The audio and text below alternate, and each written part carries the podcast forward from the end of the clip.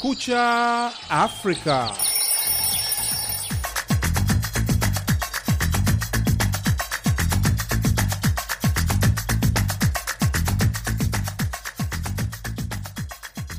Hii ni Kumekucha Afrika kutoka idhaa ya Kiswahili ya Sauti Amerika, VOA. Karibu katika matangazo yetu ya leo Jumatatu, Machi 6 mwaka 2023. Jina langu ni Sandey Shomari na mimi jina langu ni Harrison Kamau. Tunasikika kupitia redio zetu shirika kote Afrika Mashariki na Maziwa Makuu, zikiwemo Voice of Africa Korogwe Tanzania, Storm FM Geita, Radio Sorel Butembo DRC, Lulu FM Malindi Kenya, bila kusahau UBC Uganda, miongoni mwa nyingine nyingi. Vilevile tuko kwenye mtandao wetu wa www voa swahili.com.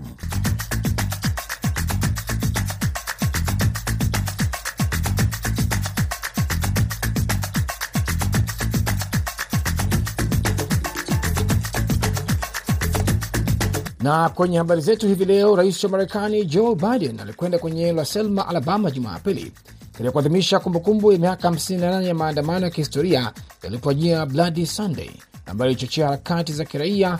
Nao wachambuzi wanasemaje? Maana yake ni kupea hili swali la haki za upigaji kura kwa watu weusi au watu wachache kipambele. Katika taarifa nyingine, maandamano yenye kasi yalizuka nchini Ugiriki Jumapili, huku maelfu ya watu wakiingia mitaani kutaka majibu kutoka serikalini kuhusu ajali ya treni iliyosababisha vifo vya watu 57 na wengine wengi kujeruhiwa, huku idadi ya watu kadhaa wakipotea na ambayo haijatajwa wiki iliyopita.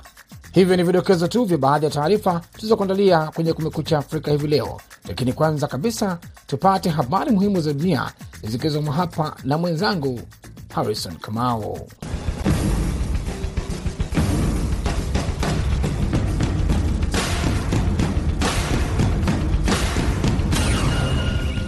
Kampuni ya BGI Group ambayo ni mojawapo ya makampuni makubwa zaidi ulimwenguni kwenye maswala ya jenetiki imesema Jumapili kwamba kamwe haiwezi kuhusika kwenye ukiukwaji wa haki za binadamu baada ya Marekani kudai kwamba kuna hatari ya baadhi ya vitengo vyake kuchangia kwenye ujasusi wa China. Vitengo vitatu vya BGI ni miongoni mwa makampuni ya China yaliyoorodheshwa wiki iliyopita na Marekani kwamba yanazuia ukaguzi wa kiteknolojia wa Marekani kwa misingi ya kiusalama au haki za binadamu. Wizara ya biashara ya Marekani imeangazia hatari iliyopo kutoka kwa teknolojia ya BGI katika kuchangia ujasusi wa China. Wanaharakati wa haki za binadamu wanasema kwamba Beijing inajaribu kubuni mtandao wenye taarifa za kijenetiki kutoka kwa Waislamu pamoja na makundi mengine ya walio wachache nchini China. Serikali ya China Ijumaa wiki iliyopita ililalamikia Washington kwa kulenga makampuni yake bila sababu. BGI yenye makao yake makuu kwenye mji wa kusini mwa China wa Zhenghen imesema kwamba inajishughulisha na huduma za kijamii na kisayansi pekee. Chansela wa Ujerumani Olaf Scholz Jumapili amesema kwamba hatua za uwajibikaji zitachukuliwa iwapo China itatumia silaha kwa Russia ili kusaidia kwenye vita vya Ukraine, ikiongeza kwamba inaamini kuwa China itajizuia kufanya hivyo. Matamshi ya Scholz yamekuja kwenye mahojiano na televisheni ya CNN Jumapili, siku mbili baada ya kukutana na rais wa Marekani Joe Biden mjini Washington DC. Maafisa wa Marekani katika siku za karibuni wameonya kuwa huenda China ikaanza kutoa misaada ya silaha kwa Moscow. Kabla ya ziara yake ya Marekani, Scholz aliomba Beijing kujiepusha kutuma silaha kwa Russia na badala yake itumie ushawishi wake kurai taifa hilo kuondoa vikosi vyake nchini Ukraine. Baada ya kuulizwa na CNN iwapo China ingewekeza ama ingeweka vikwazo kutokana na kutoa misaada kwa Russia, Scholz alijibu kwamba hilo lingekuwa na matokeo yake bila kuweka bayana hatua ambayo ingechukuliwa. Ujerumani ambayo ni uchumi mkubwa zaidi barani Ulaya pia ndiyo mshirika mkuu zaidi wa kibiashara wa China. Maandamano na ghasia yalizuka nchini Ugiriki Jumapili, huku maelfu ya watu wakiingia mitaani kutaka majibu kutoka serikalini kuhusu ajali ya treni iliyosababisha vifo vya watu 57 na wengine wengi kujeruhiwa na idadi ya watu kadhaa waliopotea ambayo haijatajwa wiki iliyopita. Maandamano haya yalitokea huku waziri mkuu Kyriakos Mitsotakis akiomba msamaha kwa dosari ya muda mrefu katika mfumo wa reli wa serikali. Mwandishi Andhi Karasava anaripoti hakuna uwezekano kwamba msamaha huo utazuia au kupunguza hasira zinazoongezeka na mafadhaiko. Sandi Shomari anaisoma ripoti kamili. Huko Athens, maandamano ya amani ya wafanyakazi wa reli, wanafunzi na maelfu ya watu wengine haraka yalibadilika na kuwa ghasia wakati waandamanaji walipopambana na polisi nje ya jengo la bunge. Kundi la vijana waliovalia mavazi meusi waliingia kwenye msongamano wa watu waliokuwa wakiandamana, wakirusha fimbo, mawe na mabomu ya kienyeji bungeni. Walichoma mapipa ya taka na magari ya polisi na kuwalazimisha maelfu ya waandamanaji kukimbia. Polisi wa kutuliza ghasia waliwafukuza makundi ya vijana hao katika mji mkuu, wakifyatua mabomu ya machozi ambayo ilisababisha waandamanaji na watu waliokuwa karibu kukohoa na kusongwa na moshi mzito ambao haraka ulitanda katika mji mkuu wa Ugiriki. Watu sita waliuawa na watano kati yao walikamatwa. Maandamano ya ghasia mjini Athens, ingawaje hayakuwa ndiyo pekee yaliyotokea tangu ajali mbaya zaidi ya treni katika kumbukumbu nchini humo. Maandamano makubwa yameibuka ya kwa Ugiriki kwa kiasi kikubwa, vijana kuonyesha hasira na kufadhaishwa kwao na serikali kwa kile wanachosema ni kurejea mara kwa mara kwa uzembe dhidi ya miradi mikubwa ya miundombinu. Huko waandamanaji mjini Athens walipeperusha mabango yenye kauli mbiu za kuikosoa serikali na kurusha maputo 57 ikiwa ni moja kwa kila mwathirika. Unaendelea kusikiliza Kumekucha Afrika, idhaa ya Kiswahili ya Sauti ya Amerika, Washington DC, tunapoendelea nazo habari muhimu za dunia. Mkuu wa kanisa Katoliki ulimwenguni Papa Francis Jumapili ameomba serikali zisitishe usafirishaji haramu wa binadamu kwenye bahari ya Mediterranean wakati akieleza huzuni yake kutokana na ajali ya boti ya wiki iliyopita karibu na ufuko wa Italy wa Calabrian ambapo darzeni ya watu walikufa. Wakati akitoa hotuba yake kwenye bustani ya St Petersburg mjini Vatican, Papa Francis alisema kwamba natoa wito wangu tena wa kuzuiliwa kwa matukio kama hayo. Tunaomba walanguzi haramu wa binadamu wakomeshwe. Mamlaka za kieneo zimesema kwamba kufikia sasa miili sabini imepatikana kufuatia ajali hiyo. Wahamiaji waliokuwa kwenye boti iliyopata ajali wanasemekana kutokea Uturuki, wengi wakiwa ni raia wa Afghanistan, Pakistan, Iran, Somalia na Siria. Takriban watu 80 walinusurika kwenye ajali hiyo karibu na mgahawa wa kitalii wa Steccato di Cutro karibu na ufuko wa Calabria, mashariki mwa Italy. Boti hiyo inakisiwa kubeba watu 200 kabla ya ajali hiyo kutokea. Kwa mara ya kwanza mataifa wanachama wa Umoja wa Mataifa yamekubaliana kuhusu mkataba wa pamoja wa kulinda mazingira kwenye maji ya bahari ya kimataifa, ikiwa hatua muhimu kwa kuwa hapo awali ilikuwa vigumu sana kulinda sehemu hizo kutokana na sheria tatanishi. Kongamano la Umoja wa Mataifa lililobuni sheria za kulinda bahari lilibuniwa 1994 kabla ya suala la umuhimu wa mazingira bora ya bahari kutiliwa mkazo. Makubaliano hayo yaliyofikiwa mwishoni mwa wiki ndiyo yalikuwa kilele cha, cha, cha kongamano la wiki mbili mjini New York. Sheria za kulinda mazingira kwenye maji ya bahari ya kimataifa nje ya mipaka ya nchi zimekuwa zikijadiliwa kwa zaidi ya miaka ishirini bila mafanikio yoyote. Makubaliano hayo ya Jumamosi jioni sasa yatatoa nafasi ya kulinda maji hayo ambayo ni karibu nusu ya eneo lote la dunia. Nicola Clark ambaye ni mtaalamu wa bahari kutoka taasisi ya Pew Charitable Trusts na aliyekuwepo wakati wa mazungumzo ya New York amesema kwamba hatua iliyopigwa katika kulinda maji ya bahari ni ya kihistoria, ukiwa ushindi mkubwa wa kimazingira.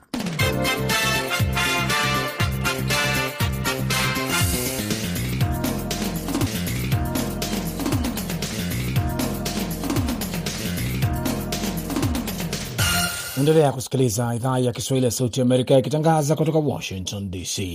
Na habari chukua uzito wa juu ni huko Jamhuri ya Kidemokrasia ya Kongo, ambao tunaarifiwa kwamba mashariki mwa nchi hiyo wanajeshi mia moja kutoka jeshi la wananchi wa Burundi wamewasili Jumapili hii katika mji wa Goma, 30 wakitumia usafiri wa ndege za jeshi la Kenya KDF na wengine 70 wakitumia barabara ya taifa la Rwanda wakiwa katika lori sita za jeshi la Burundi.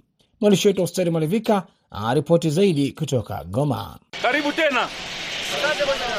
Kamanda wa kikosi cha Afrika Mashariki mashariki mwa Jamhuri ya Kidemokrasia ya Kongo, Jenerali Emmanuel Kaputa amesema wanajeshi wa Burundi wanapelekwa katika mji wa Sake na Kilolirwe pamoja na Kichanga wilayani Masisi, ambako waasi wa M23 wameombwa kuondoka kwa njia hii Jumanne tarehe saba na kurudi katika ngome yao ya zamani ya Sabinyo wilayani Ruchuru kama njia ya kuheshimisha makubaliano ya mkutano wa maraisi wa Afrika Mashariki uliofanyika Addis Ababa, Ethiopia. Jeshi wa contingency ya Burundi wanafika hapa kwa ajili ya kukamilisha hiyo mkataba ulikuwa saini ku Addis Ababa tarehe 17 mwezi wa Februari, kwa kuwa M23 wakati ataondoka makao, wakati wao wanafika kwa eneo yao na M23 anatoka kwa hiyo eneo anaelekea kwa eneo waliompatia kwa kusubiri mipango zingine. Operesheni hizo zitachukua siku kumi wakati ambapo M23 itakuwa ikiondoka katika vijiji walivyochukua kutoka kwa jeshi la Jamhuri ya Kidemokrasia ya Kongo FARDC, lakini bado mapigano yakiendelea hii Jumapili, wakati ambapo kikosi hicho kilikuwa kikitua katika uwanja wa ndege wa kimataifa wa Goma. Mipango iliyopatiwa wanajeshi ni kupigana. Kazi yao kubwa ya, ya wanajeshi wa Burundi ni nini? Ni kuja ku, kuangalia namna utekelezaji wa kusimamisha mapigano ama tu kutembea kusimamisha mapigano na wapi wataenda? na kuangalia mipango gani itafata, kisha hiyo kusimamisha mapigano itafanyika. Wananchi mashariki mwa Jamhuri ya Kidemokrasia ya Kongo wameomba kikosi hicho kukabiliana moja kwa moja na waasi hao wa M23, la sivyo hatua kali kutoka kwa wananchi itachukuliwa kwa ajili ya wanajeshi hao, wakisema. Profesa Balingen Alex, mkuu wa baraza la makabila hapa Kivu Kaskazini: sisi tunapenda kama wanakuja watusaidie kwa vita, na wakutusaidia kwa vita wauni wanarudi. Hapo, tutasema mumetusaidia, lakini kama si hiyo mujio ya kuwa siku tatu siku nne tutafika, tunasema hapana, kwa sababu haifai kufika huku kutuchezesha, kusema ambao tunafika. Basi watu wakubakia hawakose, lakini kama wanafika kusema wanakuja kupigana vita, tutasema asante, na kama si hivyo, nina matumaini ya kuwa muda kitambo tutasema hapana. Huku kabila la Wambuti nalo likiwa na msimamo tofauti kuhusiana na kikosi cha Burundi hapa Jamhuri ya Kidemokrasia ya Kongo. Ramos Msafiri ni kutoka kabila la Wambuti. Ni wanafika wanapatika mikono wanatia mazone tampobo, hatujui walikuja na politike gani ya kutia zone tampo. Jumane, waasi wa M23 wameombwa kusimamisha mapigano yao na serikali ya Jamhuri ya Kidemokrasia ya Kongo, wananchi wakisubiri utekelezwaji. Mapigano yanayoendelea kati ya jeshi la serikali na waasi wa M23 imepelekea maelfu ya watu kuhama makazi yao na kuwa wakimbizi wa ndani. Hoser Malivika, Kumekucha Afrika, Goma.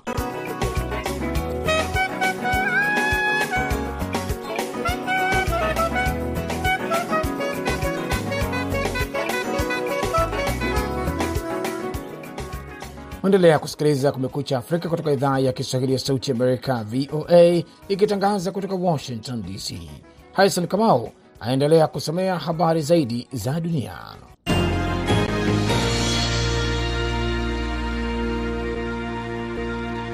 Serikali ya Burkina Faso imeweka amri ya kutotoka nje kwenye baadhi ya maeneo kaskazini na kati mashariki mwa nchi ili kuweza kukabiliana na wanamgambo, kwa mujibu wa taarifa zilizoonyeshwa katika shirika la habari la AFP Jumapili. Makundi ya wanamgambo kwenye taifa hilo maskini la Sahel yamesababisha vifo vya maelfu ya wakazi, polisi na wanajeshi, pamoja na kulazimishwa zaidi ya watu milioni mbili kutoka makwao. Katibu mkuu wa majimbo ya kaskazini Kolinga Albert Zongo amesema kwamba amri ya kutotoka nje imeanza kutekelezwa Machi tatu hadi Machi 31 kuanzia saa nne za usiku hadi 11 za asubuhi kote kwenye eneo hilo. Amri hiyo inazuia watu kusafiri nyakati za usiku pamoja na kupiga marufuku utumizi wa magari pamoja na pikipiki. Zongo amesema kwamba hatua hiyo itasaidia jeshi kwenye eneo hilo linalopakana na Mali ambako mashambulizi ya wanamgambo yalianza 2015. Jeshi lilitangaza vifo 51 kwenye shambulizi la Februari 17 upande wa kaskazini na kundi la kigaidi la Islamic State limedai kuhusika. Hilo ndio shambulizi baya zaidi nchini Burkina Faso tangu kapteni wa jeshi Ibrahim Traore alipochukua madaraka kupitia mapinduzi Septemba mwaka uliopita. Takriban asilimia 40 ya taifa hilo ipo nje ya udhibiti wa serikali.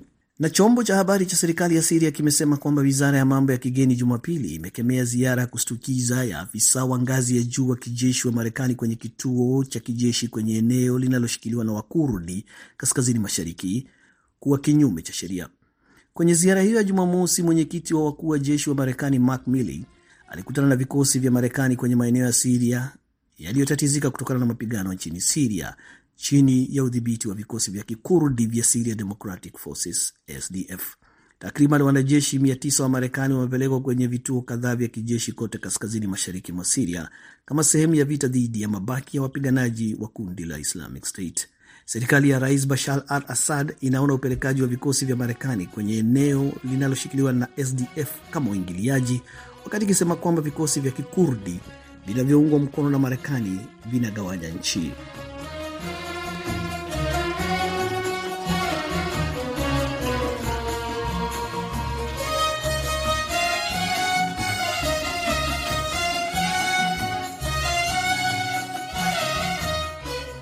Unaendelea kusikiliza Kumekucha Afrika, idhaa ya Kiswahili ya Sauti Amerika, Washington DC.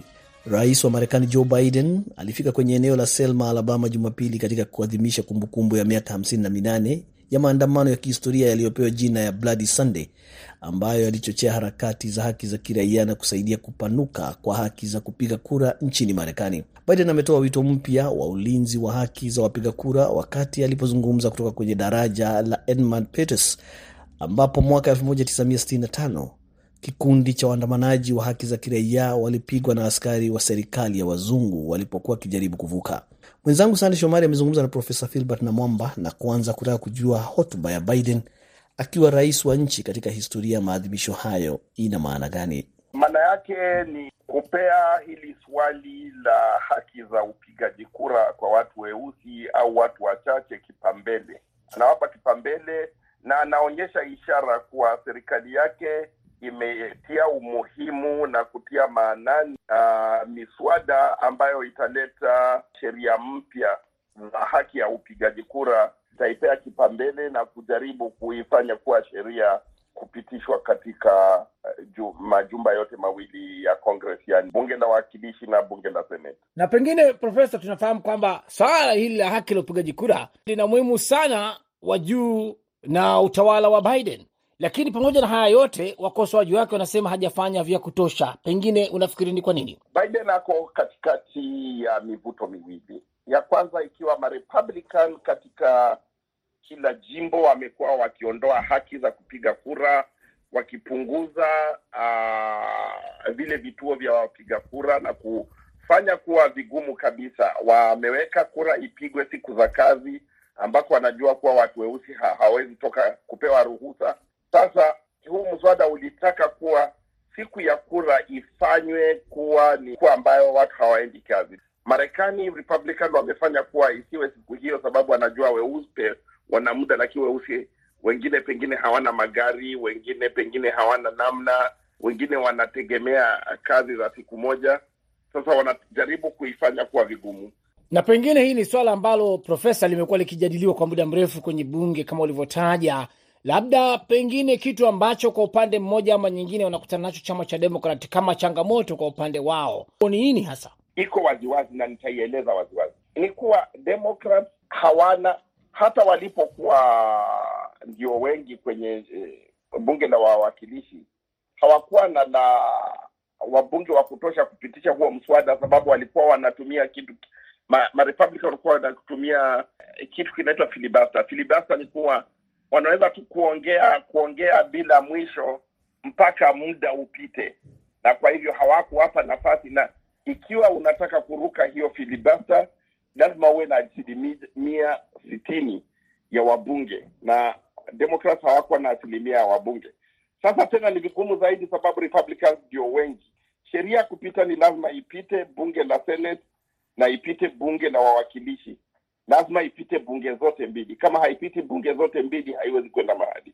Kwa hivyo ndivyo kweli kuwa Joe Biden anaonyesha kuwa anataka kuongeza haki za upigaji kura, lakini kusema kweli, kama huna wingi katika bunge zote mbili, hiyo nguvu huna. Ni Profesa Filbert Namwamba akizungumza na Kumekucha Afrika kutoka chuo kikuu cha Salisbury, Maryland.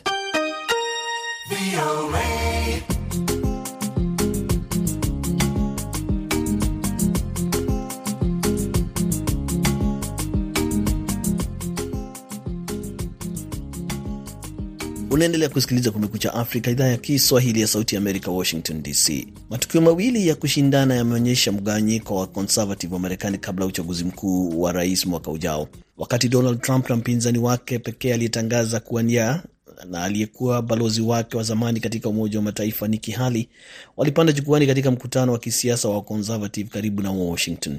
Wengine walihudhuria mkutano wa faragha huko Florida ulioandaliwa na Club for Growth. Sande Shomari anaisoma taarifa ya mwandishi wa VOA Steve Harman. Rais wa zamani Donald Trump alirejea kwenye uwanja wa siasa aliozoea na wakirafiki kwake Jumamosi usiku katika ukumbi wa mkutano wa kila mwaka wa CPAC ambapo waliohudhuria walimuunga mkono kwa asilimia 62 katika kura ya mchujo wa awali ya kutafuta mgombea wa chama cha Republican mwaka ujao. In 2016 I declared I am your voice. Today I add Mwaka 2016 nilitangaza mimi ni sauti yenu. Leo naongeza mimi ni shujaa wenu, mimi ni haki yenu, na kwa wale waliodhulumiwa na kufanyiwa hiana, mimi ni mlipizaji wenu, mimi ndiye mlipizaji kisasi wenu. Mpinzani pekee mkubwa wa Trump aliyetangazwa kwenye urais pia alizungumza katika mkutano huo wa CPAC. Alikuwa balozi wake wa zamani katika Umoja wa Mataifa Nikki Haley. I'm here to ask for your vote, but I want something else even more. Niko hapa kuomba kura zenu, lakini nataka jambo jingine zaidi. Nataka tuihamasishe nchi yetu tena. Mgombea mwingine mtarajiwa wa chama cha Republican ambaye hajajitangaza pia alihutubia CPAC alikuwa ni Mike Pompeo, mmoja wa mawaziri wa serikali ya Trump. Alichukua kile kilichoonekana kama kumkosoa kwa staha bosi wake wa zamani. We need a party, a conservative party that we can be proud to call home again, rooted in our founding ideas, led by people of real character. Tunahitaji chama cha conservative ambacho tunaweza kujivunia na kukiita cha nyumbani kwa mara nyingine tena, chenye msingi wa mawazo ya waasisi wetu, kikiongozwa na watu wa kweli, chenye uwezo wa kujitolea kwa sababu ya misingi ambayo imetuleta sisi wote hapa hivi leo. Haley pia alizungumza kwenye tukio lililofanyika Florida ambalo liliandaliwa na kundi la waconservative linalolenga katika kodi na uchumi la Club for Growth. Tukio hilo lilifanyika kwa faragha. Hotuba iliyotarajiwa kwa hamu katika mkutano huo wa Club for Growth ambao Trump hakualikwa ilitoka kwa gavana wa Florida Ron DeSantis. Anaonekana kuwa tishio kubwa zaidi kwa azma ya Trump kushinda tena uteuzi wa chama chake kuwa rais.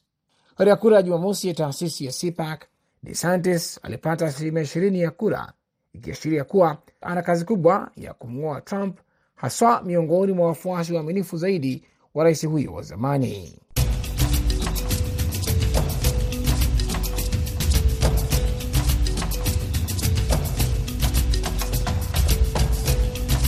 Na katika jamii na maendeleo, hii leo tunaelekea huko Jamhuri ya Kidemokrasia ya Kongo, ambapo mji wa Uvira sasa unatajwa tangu miaka minne kwa kati ya miji mipya ya jimbo la Kivu Kusini. Miaka minne baadaye, wakazi wa Uvira wana maoni mseto kuhusu mji wao huo. Mitima de la Chance ametuandalia makala haya kutoka Uvira.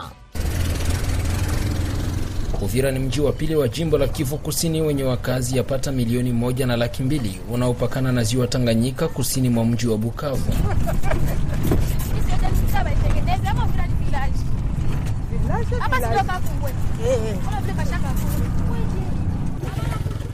Mji huo unahifadhi bandari ya Kalundu ikiwa bandari ya pili ya Jamhuri ya Kidemokrasia ya Kongo baada ya bandari ya Matadi. Mark Magambo Kiribata ni mkazi wa Uvira. Kia kupendeza ni kwamba Uvira inakuwa pembeni ya mji mkuu wa Bujumbura, tunakuwa karibu na nchi ya Tanzania, nchi ya Zambia ambayo pia tunawasiliana kupitia bandari ya Kalundu.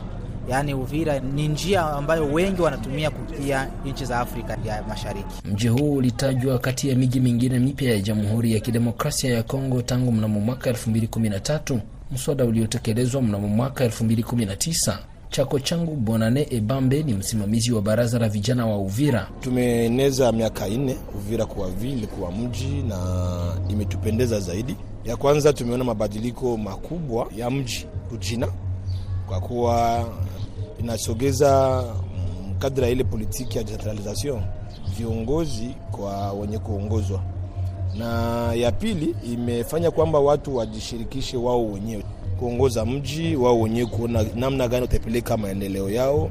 Muda mfupi baada ya kutajwa kuwa mji, Uvira ilikumbwa na hali ya mafuriko ya kila mara iliyosababisha mamia ya watu kupoteza maisha. Viongozi waliahidi kukarabati mifereji bila kufanikiwa. Natali Busime ni mkazi wa Kasenga mjini Uvira, bado anatoa malalamiko. Tunalalamika sana, serikali tusaidie, tuchimbulie mtoni Kavivira. Watoto vamwa valienda na mai na manyumba zilibomoka, tulikosa tu pa kwenda, ni kuangaika tu, ni kuishiwa. Meya wa Uvira Kiza Muhato anatambua changamoto hii akisema inahitaji kiwango kikubwa cha pesa ili kufanya kazi. Mji wa Uvira ni mji wenye uko chini ya milima na bahari ziwa Tanganyika. Kuna mito kumi na sita ambayo inatoka milimani inapita katikati ya jiji la Uvira. Sasa kuona jinsi wataichimba tena hiyo mito na kufanyike upandaji wa miti, ni mradi mkubwa sana ambao utagharamia mamilioni ya madola. Pesa haziwezi kuwa hapa kwa jiji la Uvira, bado tunasubiria kupata suluhu ya kudumu. Miaka nne baada ya Uvira kugeuzwa kuwa mji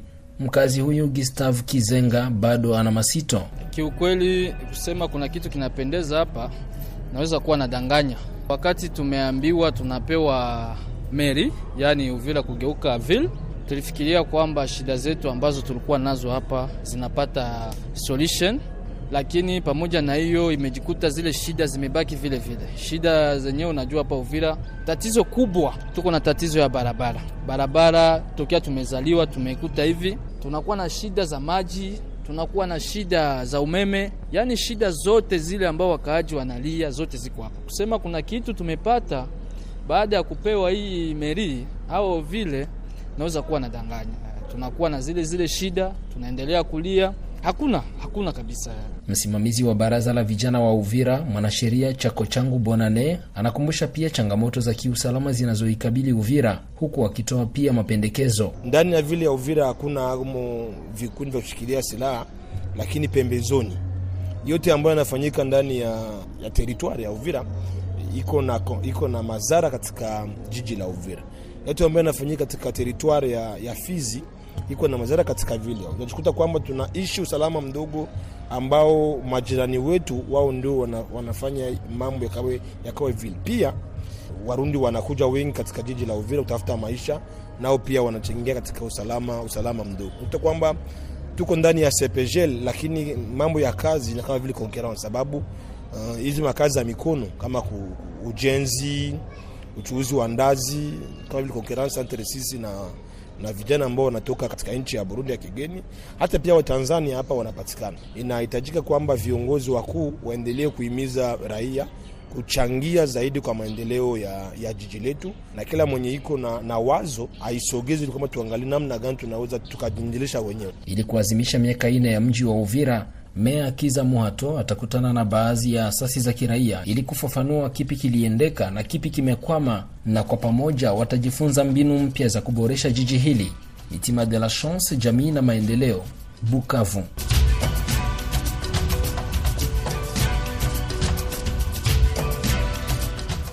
Na kabla ya kukamilisha matangazo hayo, namkaribisha tena Harrison Kamau kwa muktasari wa habari.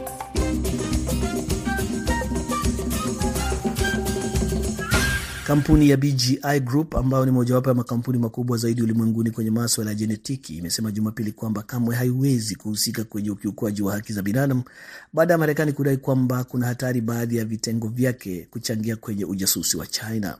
Vitengo vitatu vya BGI ni miongoni mwa makampuni ya China yaliyoorodheshwa wiki iliyopita na Marekani kwamba yanazuia ukaguzi wa kiteknolojia kwa Marekani kwa misingi ya kiusalama au haki za binadamu. Chancellor wa Ujerumani Olaf Scholz Jumapili amesema kwamba hatua ya uwajibikaji itachukuliwa iwapo China itatuma silaha kwa Rusia ili kusaidia kwenye vita vya Ukraine, akiongeza kwamba anaamini kuwa China itazuia kufanya hivyo. Matamshi ya Scholz yamekuja kwenye mahojiano ya televisheni ya CNN Jumapili, siku mbili baada ya kukutana na rais wa Marekani Joe Biden mjini Washington DC. Mkuu wa kanisa Katoliki ulimwenguni Papa Francis Jumapili ameomba serikali zisitishe usafirishaji haramu wa binadamu kwenye bahari ya Mediterranean, wakati akieleza huzuni yake kutokana na ajali ya boti ya wiki iliyopita karibu na ufuko wa Italy wa Calabrian, ambapo darzeni ya watu walikufa. Wakati akitoa hotuba yake kwenye bustani ya St Peters mjini Vatican, Papa Francis alisema kwamba natoa wito wangu tena wa kuzuiliwa kwa matukio kama hayo. Tunaomba walanguzi haramu wa binadamu wakomeshwe mara moja. Maandamano yenye kasi yalizuka nchini Ugiriki Jumapili, huku maelfu ya watu wakiingia mitaani kutaka majibu kutoka serikalini kuhusu ajali ya treni iliyosababisha vifo vya watu 57 na wengine wengi kujeruhiwa na idadi ya watu kadhaa waliopotea ambayo haijatajwa wiki iliyopita. Maandamano haya yalitokea huku waziri mkuu akiomba msamaha kwa dosari za muda mrefu katika mfumo wa reli nchini humo. Na basi hapo ndo tunafika mwisho wa matangazo yetu ya Kumekucha Afrika hivi leo kutoka idhaa ya Kiswahili ya Sauti Amerika, VOA. Kwa niaba wote walioshiriki kufanikisha matangazo haya, msimamizi alikuwa ni Hadia Riami, mwelekezi wetu Saida Hamdun, mimi ni Sandey Shomari Nimeshirikiana hewani na mwenzangu Harrison Kapau. Kwa pamoja tunatakieni wote siku njema popote pale ulipo, kutoka jiji kuu la Marekani, Washington DC.